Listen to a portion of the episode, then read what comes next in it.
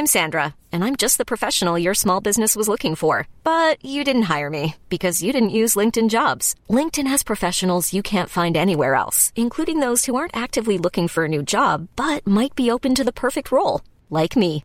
In a given month, over 70% of LinkedIn users don't visit other leading job sites. So if you're not looking on LinkedIn, you'll miss out on great candidates like Sandra. Start hiring professionals like a professional. Post your free job on linkedin.com slash achieve today.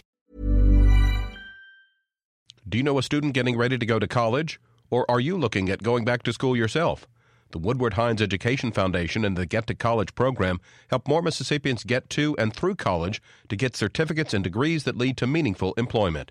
They offer free college planning advice, including hands on FAFSA completion assistance through in person or virtual appointments. Visit gettocollege.org to learn more.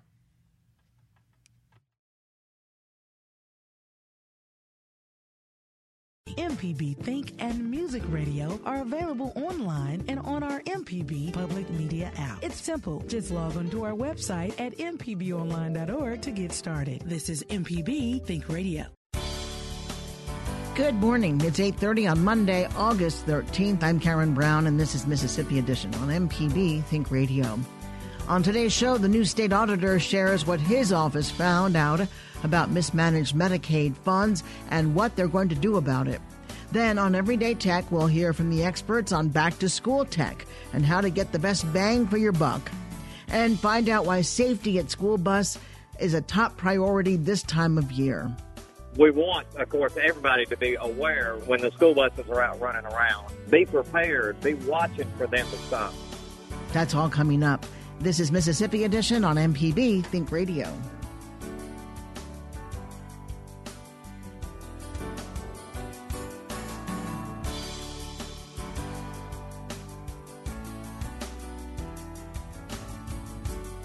Mississippi's new state auditor is working to recover Medicaid funds. Shad White says more than half a million dollars in Medicaid money was wrongfully paid to managed care organizations. Some of the payments were on behalf of patients who didn't qualify.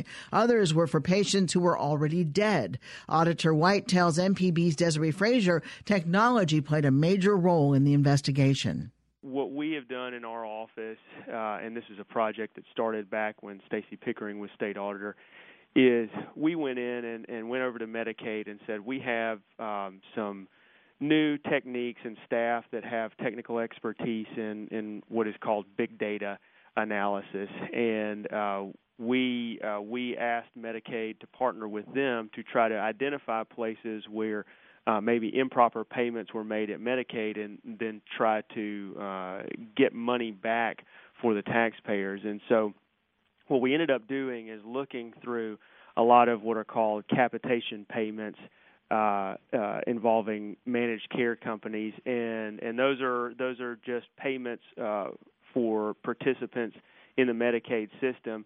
And what we found when we looked using our our big data analysis is that there were some people who were deceased, uh, who the state was still making payments for, and then there were some folks who were in uh, long-term care, and and folks who are in long-term care are not eligible to uh, receive the capitation payments. And so when you add those two groups together, we ended up finding over $600,000 of money that should not have been paid out and will now be recovered for the taxpayers. So it's a good win for the taxpayers and, and a good example, I think, of our ability to one use the latest kind of technology to uncover these problems and two forge really good partnerships across state government work together with other agencies uh, like medicaid. Uh, medicaid was a very willing and helpful partner here in, in working with us to identify these issues and uh, we're looking forward to continuing that partnership and, and continuing to find ways to save taxpayers money in the future so, where's the problem here? Is the managed care companies not keeping track or uh, sufficient track in their records, or is it the Medicaid uh, department that needs to do a better job of tracking its records? I'm not sure I would lay the blame at any one person or entity's feet, but I would say that you know anytime you have a massive program like this with a lot of participants and a lot of moving parts, you're going to have issues in the data that pop up and uh, really, in order to constantly stay on top of the data, uh, and make sure that deceased recipients are removed, make sure that folks who go into long term care are removed, go into nursing homes basically are removed. You just need a lot of people. Uh, looking at the issue, and so we wanted, we knew we had the expertise to help. We knew we had the technology in our office to help, and so we wanted to step in. And and really, the good thing is now that we have identified these problems, I think going forward, the managed care companies and Medicaid are going to be able to work together and, and prevent this kind of issue from popping up in the future. Um, how will they keep this from happening or reduce the incidences of it occurring? I think just by us flagging the issue, they now know that this needs to be a regular part of their analysis of of the program and who is eligible. Uh, and you know, we pointed out the the the six hundred thousand dollars that we identified. Uh, certainly, uh, you know, is an issue now. But if it had not been corrected, we would have still been paying out that money into the future indefinitely until it was identified. So it's good to you know use these technologies as soon as they become available to identify the problems as quickly as possible, so that you can get the money back, and then going forward you don't have that issue in the future. So we don't know for how many years this six hundred thousand dollars has been going uh, to uh, to pay for folks, and that was money lost to the state. Yeah, it, it, you know it's hard to it's hard to track uh, every single penny going back forever. You know, we did our analysis on data from 2014 to 2017, and of of course, uh, you know, one of the big issues was uh, people dying, and then another issue is people going into long-term care. They obviously were not uh, always like that. They were in a position where they were a valid beneficiary at some point, uh, and so it is difficult to look back uh, for for every single year in the past and identify every single penny that could have been obtained. But you know, the the point for us was let's take a snapshot. Uh, we've got a ton of data from those three years, and we've got the technology to to at least sort through that data. Let's look at it. Let's identify the problems, and let's fix it so it's not an issue in the future. Now that you've identified the funds, recovering those, uh, will it go to the uh, state division of Medicaid? Yep. So Medicaid now now takes over, uh, and we're happy to assist in any way that we can. But but realistically, I think what will happen is that Medicaid will be able to go back to the managed care companies and and be able to obtain it. Uh, I don't know that they foresee any big issues. Uh, but if there are issues, we're always here to help and, and are available to, to put our resources out there on that part as well. And is this an added function that you will be including in your future audits? Well, we have a whole new division called our digital division, which uh, Stacy Pickering set up and is just now sort of getting its legs under it and finding good projects for it to participate in. And so our digital division, I think, is going to be one of those that is going to grow in importance over time. Uh, especially if, as new technologies become available. So uh, this will this will be a part of the way we look at various state agencies, uh, other big programs, and, and is going to be just another tool in our toolkit to make sure that we're saving folks money. All right. Well, Shad White, State Auditor for Mississippi, we appreciate your time. Thank you, Desiree. Medicaid has begun the process of recovering the funds from the insurance companies and ensuring that agency protocol prevents future improper payments. Coming up on Everyday Tech, we'll hear from the experts on back to school tech and how to get the best bang for your buck. This is Mississippi Edition on MPB Think Radio.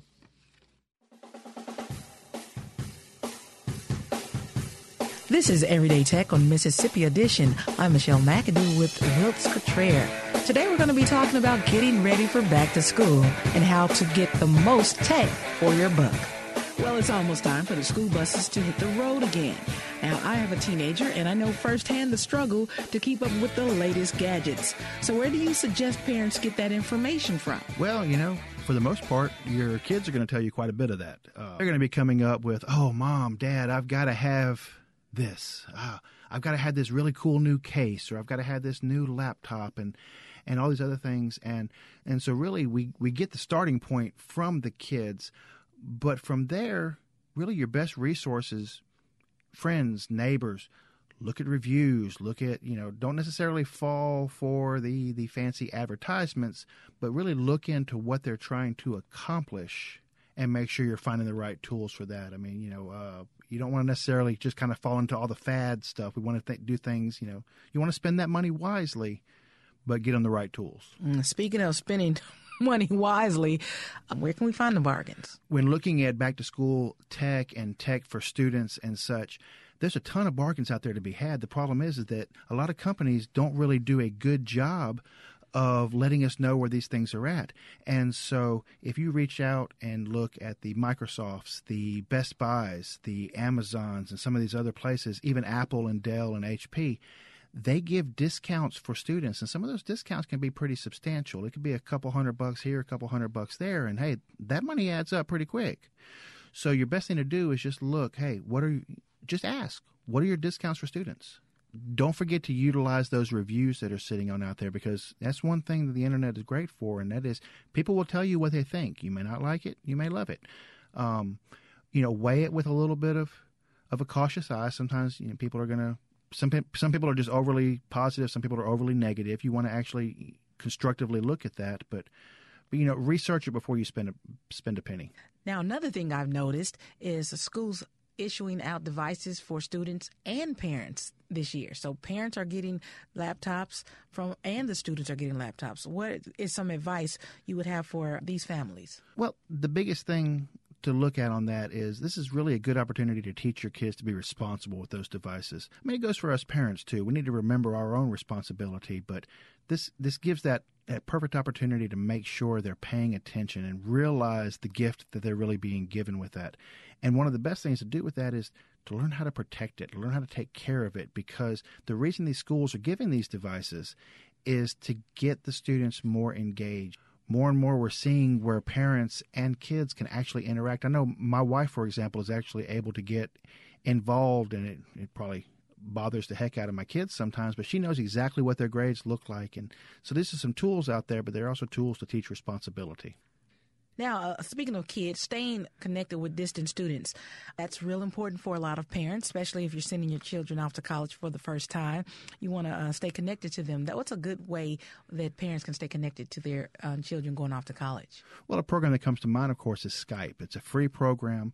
We've talked about it several times before, and it's a way to digitally and audio link you to people down the street or even halfway around the world and allow you to you know, maybe look into that dorm room, make sure they're keeping their room clean, and and see some things like that. But the, these kind of tools can really allow that parent, especially, you know, I know it'll be me and my wife pretty soon. My son's a junior this year. Pretty soon, college is coming. It's a little bit hard to, to, to let go. There are always those little ones in our mind. So utilizing that technology to keep you connected can really come in handy. All right. What's a good age to purchase a phone or a tablet for your child? Well, you know, that's very subjective. A lot of it really depends on the child and on the circumstances for us personally, whenever both of my kids started getting more involved in some after school events, uh, they're both heavily involved in the Northwest Rankin Band. Once we were separated from them a pretty good bit. The uh, the ability to be able to reach out and text them or talk to them became important, and so pretty much at that point is when we really saw that hey, we need this.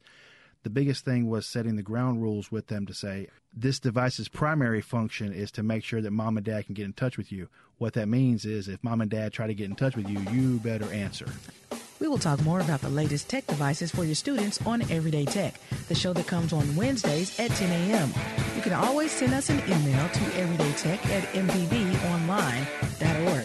For Wiltz Cutrer, I'm Michelle McAdoo. This is Everyday Tech on Mississippi Edition. Support for MPB comes from the Woodward Hines Education Foundation, committed to helping more Mississippians obtain post-secondary credentials, college certificates, and degrees that lead to employment. More information about Woodward Hines Education Foundation at woodwardhines.org. This is Mississippi Edition on MPB Think Radio. I'm Karen Brown. The Mississippi Highway Patrol and Department of Education are initiating a campaign. It's called Operation Stop, which stands for Safe Transport of Passengers. Officials with the Highway Patrol say enforcement efforts will focus on school bus loading and unloading zones as well as school zones. They're asking motorists to make good decisions regarding distracted driving and speeding issues when coming in contact with school buses and driving through school zones. Bill Welch is director for Safe and orderly schools as the State Department of Education. He tells MPB's Ashley Norwood the safety of students is the top priority.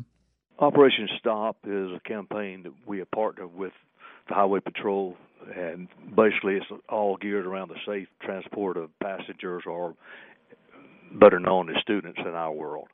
And it's just a, an ongoing uh, campaign that we have with them, but we put emphasis on it at the beginning of the school year for drivers to pay attention to loading and unloading zone for school buses and also in the school school zones, safety zones around the schools.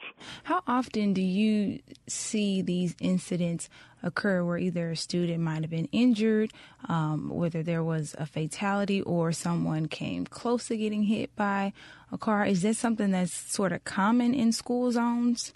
As far as the close calls, yes, they're all too common. Uh, thank goodness we've had very few fatalities and very few injuries if you look at the number of students that ride a bus every day. But yeah there are a lot of safe uh, a lot of uh, close calls or a lot of times when drivers are not paying attention for whatever reason and they just get too close to a bus or they don't see the stop arm out on the school bus whatever it might be the flashing lights and uh just they're just too close. The accidents are too close to happening so you kind of touched on it a little bit. If you can elaborate, so what are the rules when it comes to, um, let's say I'm driving towards a school zone? Um, what are some things that I should be mindful of or that I should know um, just to make sure that the children are going to be safe? Okay, one is just pay attention to the the street signs because the school zones are identified, and a lot of times you will see where uh, drivers just did not pay attention, didn't see the reduction in the speed and you know they're they're doing you know whatever it is 30 40 miles per hour in a in a 15 mile per hour zone this and these type things. And it's uh then you also have again when you're a bus is stopped at a, a loading zone as in the mornings where they're loading students um the stop arm is out the light the flashing lights are on but the car drivers truck drivers are just they're busy doing other things and just don't see them and you know until they get so close and and think again thank goodness we haven't had any fatalities. We had one last year, and hope, you know, hopefully we will start this year and not have any throughout the entire school year. Are there some things that maybe parents or I know sometimes teachers will go outside as the kids get on the bus? Is there something that they can also learn in this campaign?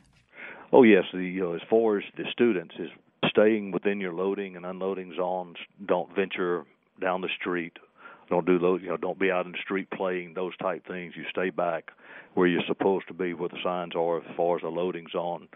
And as far as parents it's just watching you know watching the kid and uh, your your child and other children that may be at the stop if there's a parent there.